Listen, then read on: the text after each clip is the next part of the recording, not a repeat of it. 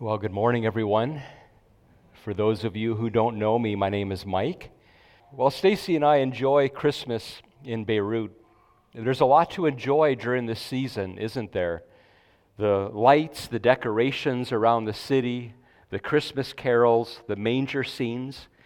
It's possible to look at the manger scenes, though, through the eyes of sentimentality and think, oh, isn't that cute? A baby, so sweet. And all those animals, so peaceful. What a nice story, right? It is an amazing story, but it becomes even more astonishing when we consider the why of the Christmas story. Why would Jesus leave his home in heaven to come to the earth? Why would God become human like us? And why would he come as a baby? Before we dig into these questions, let's pray and ask God to reveal himself to us through his word. Let's pray. Heavenly Father, thank you for this amazing Christmas season when we celebrate and remember Jesus coming to the earth. Help us this morning to see the reasons and how it changed everything. Amen. If you have a Bible, please turn to Hebrews chapter two. Hebrews chapter two. You can also follow along on the screens. Hebrews chapter two, starting with verse fourteen. Now, since the children have flesh and blood in common, Jesus also shared in these, so that through his death he might destroy the one holding the power of death, that is, the devil, and free those who were held in slavery all their lives by the fear of death. For it is clear that he does not reach out to help angels, but to help Abraham's offspring. Therefore, he had to be like his brothers and sisters in every way, so that he could become a merciful and faithful high priest in matters pertaining to God, to make atonement for the sins of the people. For since he himself has suffered when he was tempted, he is able to help those who are tempted. This is the word of the Lord. I would invite you to refer to the last page of your bulletin. You'll find the sermon outline there this morning. The title for today's message is Jesus was born in the flesh to destroy death. Jesus was born in the flesh to destroy death. We're going to trace three main points as we go through this passage in Hebrews chapter two. Number one, Jesus being God also took on a human body. Number two, Jesus came to die in order to conquer the devil and death. And number three, Jesus paid the penalty for our sin. First of all, Jesus being God also took on a human body. The theological word for this is incarnation, which means taking on flesh. Look at verse fourteen a. Now, since the children have flesh and blood in common, Jesus also shared in these. The children here are us, those whom God has called to himself and gives to his Son, Jesus. Since we are human, having flesh and blood, Jesus shared in these. This is the incarnation. Jesus took on flesh and blood. Well, how did this come to be?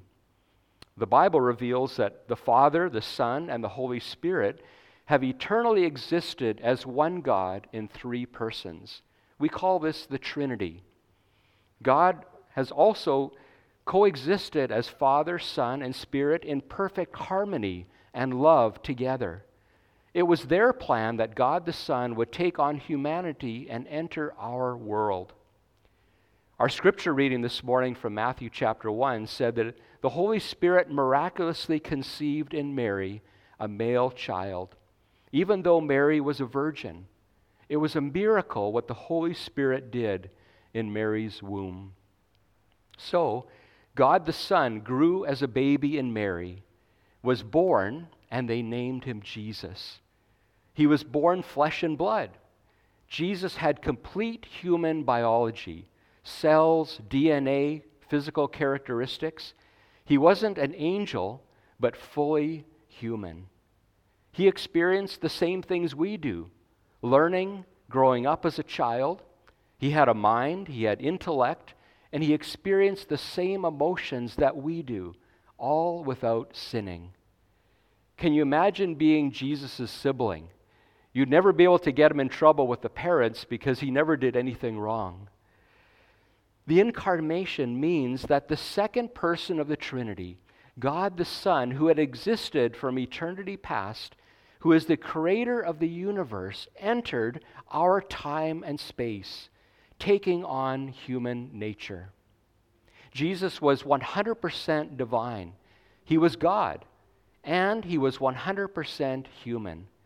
Not fifty-fifty or half human and half divine, but fully God and fully man. Jesus looked like an average man. He didn't have a halo above his head or a shiny face like some of the pictures show him. Isaiah says that he didn't have any impressive form or majesty that we should look at him, no appearance that we should desire him. He did have to veil his divine nature, though, or else no one would be able to see him and be able to bear it. Jesus held back his full glory and subjected himself to living as a mere man. Well, any illustration of the incarnation will fall short, no doubt. But one way to consider it is to imagine an author who writes a story and then inserts himself into the story, confining his existence to the words on the page. Jesus entered our story. He, the Almighty Creator, came to his creation as a lowly creature. This is the mystery of Christmas, isn't it?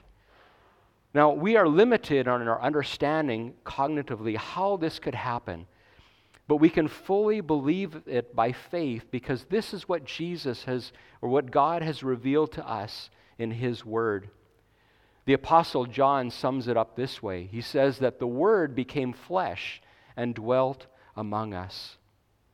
All the religions in the world tell us how we can try and get to God, but the message of Christmas is that Jesus came down to reach us. If God wanted us to be just his subjects to rule over, he wouldn't have had to come down, wouldn't he?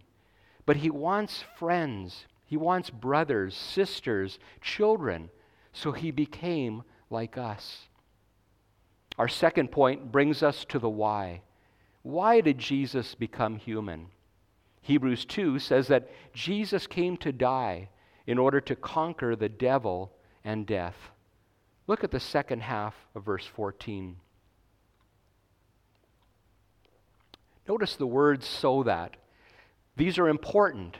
The writer of Hebrews is giving the reasons why Jesus took on flesh and blood. fourteen b. So that through his death he might destroy the one holding the power of death, that is, the devil, and free those who were held in slavery all their lives by the fear of death. Throughout the New Testament, we see Jesus doing many things in his life, don't we? He was a masterful teacher, he cared for people, he healed people, but the main purpose of his incarnation, of coming to the earth, was to die.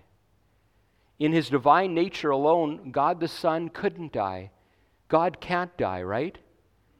God the Son is not like a Marvel superhero, like Thor, who has godlike powers but can die. No, God the Son couldn't die. So he had to take on a human nature in addition to his divine nature in order to be born on the earth and then to die in our place. We need to see the totality of who Jesus was and his purposes. He's the divine Son, the second person of the Trinity, who has existed from eternity past. He was the baby born in a stable nearly two thousand years ago. He was the one who taught about the kingdom and healed and cared for people. And he was the one who was killed on a cross, rising back to life three days later. This was God's plan. Jesus didn't come in the flesh and then as an afterthought, as a plan B, God allowed him to die. It was the purpose all along. Look again at verse fourteen b. so that through his death he might destroy the one holding the power of death, that is, the devil. Who is the devil? The Bible tells us that the devil, or Satan, was an angel, but he rebelled against God, taking some of the other angels with him. So now the devil and his demons are in complete opposition to God. The Bible teaches that the devil tempted our first parents, Adam and Eve, in the Garden of Eden, and they sinned.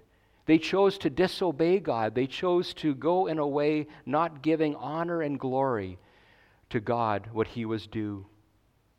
This brought about the fall, which affected the whole world. And one implication of the fall is that we are now subject to death. Romans six twenty-three says that the wages of sin is death. Death was not part of God's original plan for this world. It wasn't part of his original design, but it was brought on by our disobedience, our sin. The devil is a deceiver. He's an adversary.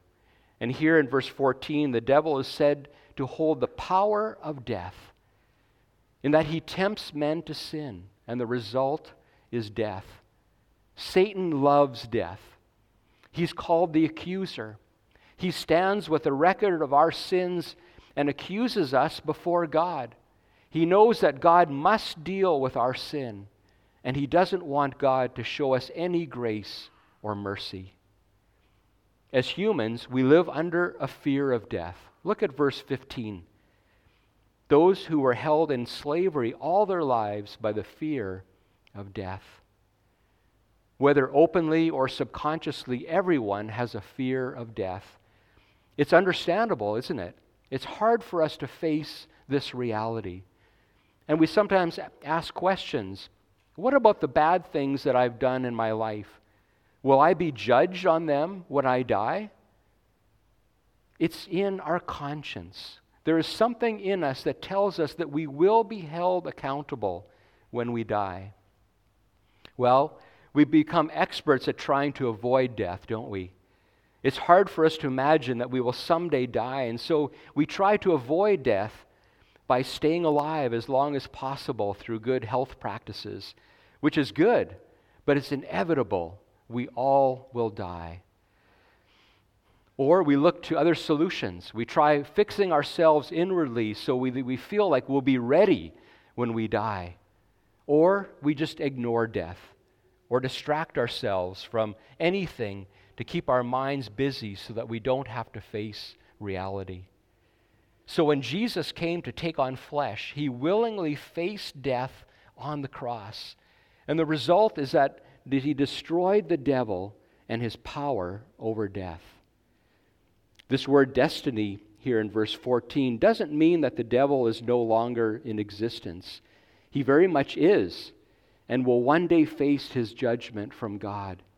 He's destroyed in the sense that his destiny is sure, and Jesus has triumphed over him.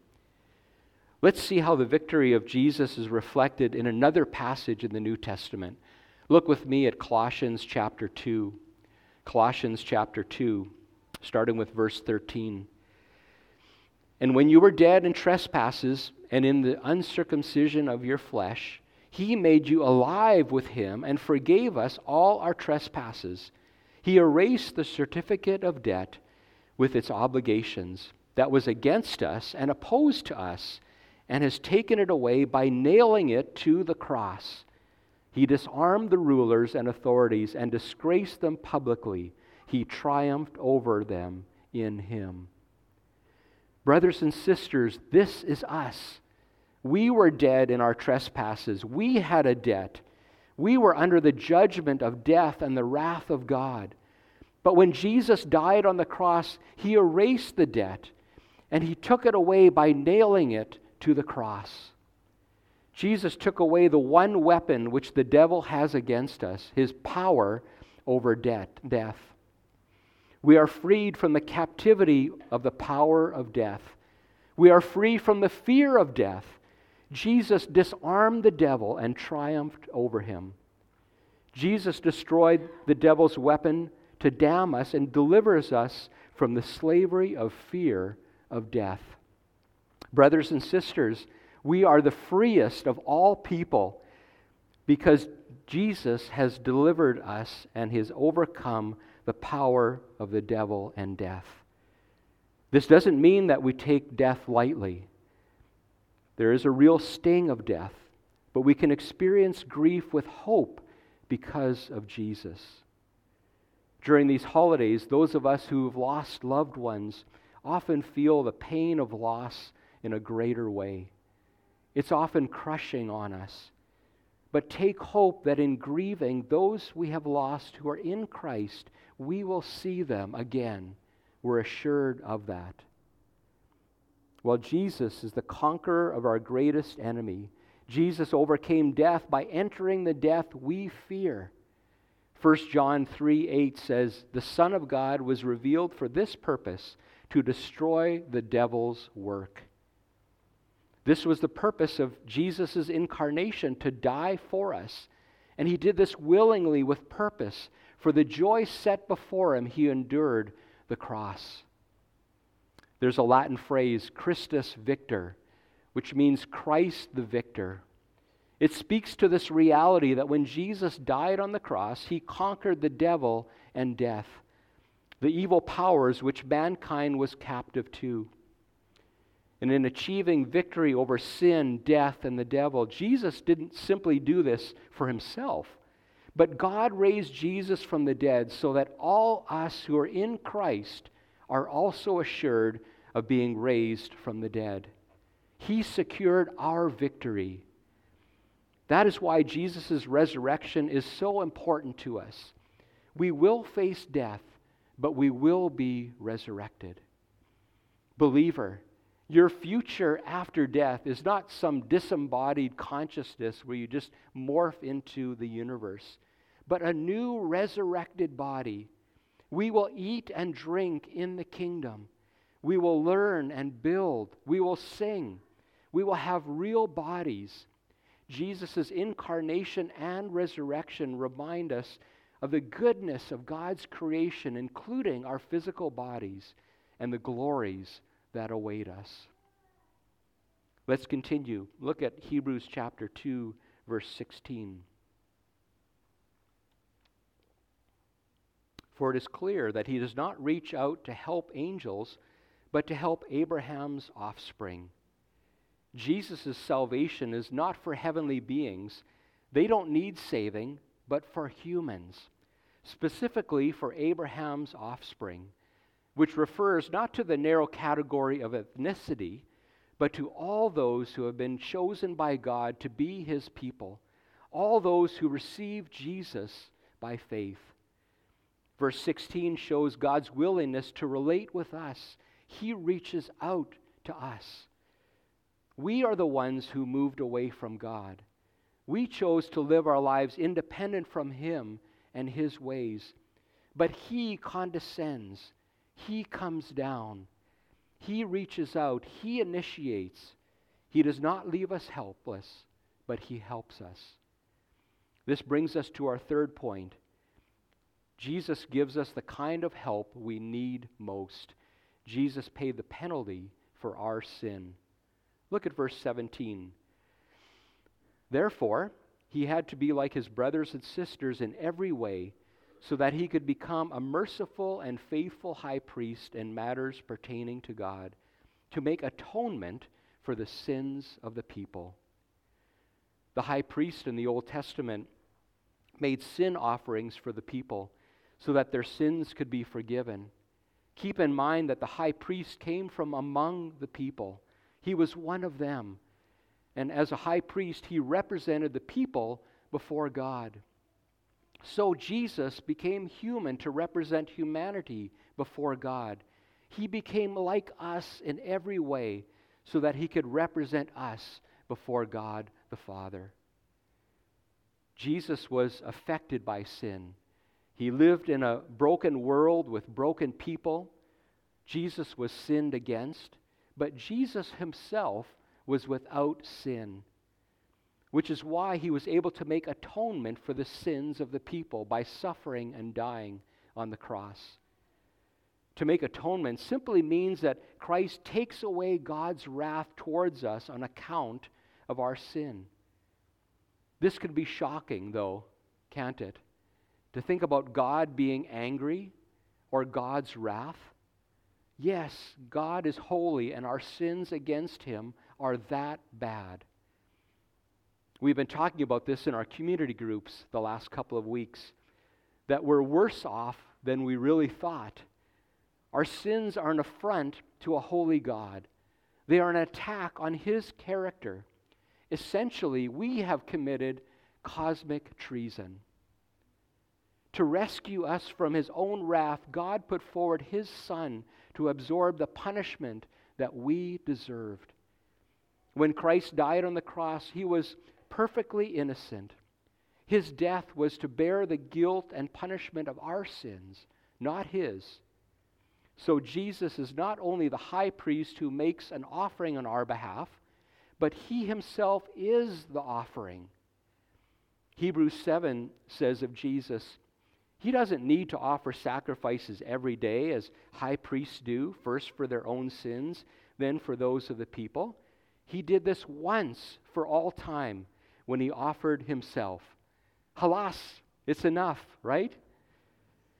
Jesus' punishment on our behalf demonstrates that God is just and faithful in dealing with sin and merciful in dealing with sinners, us. Because He took the penalty on our behalf, we no longer have to take it on ourselves. If we've been united to Him by faith, His death was effectively our death. Because He rose again and conquered death, we too will be resurrected one day. His glory will be our glory. And this is the good news of salvation, the miracle, the mystery. There is nothing greater, my friends. Jesus removed God's righteous anger from us, so there is now no condemnation against us who are in Christ Jesus. Do you know? How do you know if you are in Christ Jesus? That's an important question. How do you know if you're in Christ Jesus? Well, it begins with an acknowledgement that we are in such a sorry state that there's nothing that we can do to save ourselves. Our sin is so horrendous that we could only be rescued from it by God Himself. The gospel is good news because it frees us to say that, yeah, actually, I am that bad. But there is hope because Jesus saves sinners. He reaches out and He brings us in. Jesus' incarnation required humility. He voluntarily took on the limits of human flesh from His confinement in His mother's womb through the death that He was nailed on the cross. Jesus invites us to humility as well. A recognition of our own limits, that we cannot save ourselves. We must trust in Him. When our sin is forgiven in Christ, the power of the devil to destroy us in death is void. The wrath of God is turned away and the devil is disarmed.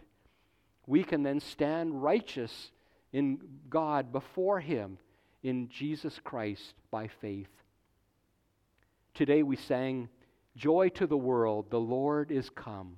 Let earth receive her King." Jesus is our King, whether in death or in life. And I pray that we will embrace this with our hearts this Christmas season. May we be secure in these truths from Hebrews chapter two, that Jesus, being fully God, took on human flesh for us. That Jesus, Christus Victor, defeated death and the devil for us. That Jesus, our merciful and faithful high priest, paid the penalty of sin for us. Let's pray together. Heavenly Father, we often get caught up in the festivities of the season and forget the purpose of Jesus coming to this earth. Help us this Christmas season to ponder and to cherish in our hearts the wonder of Christmas, that You sent Your only Son for us. For we pray in His matchless name. Amen.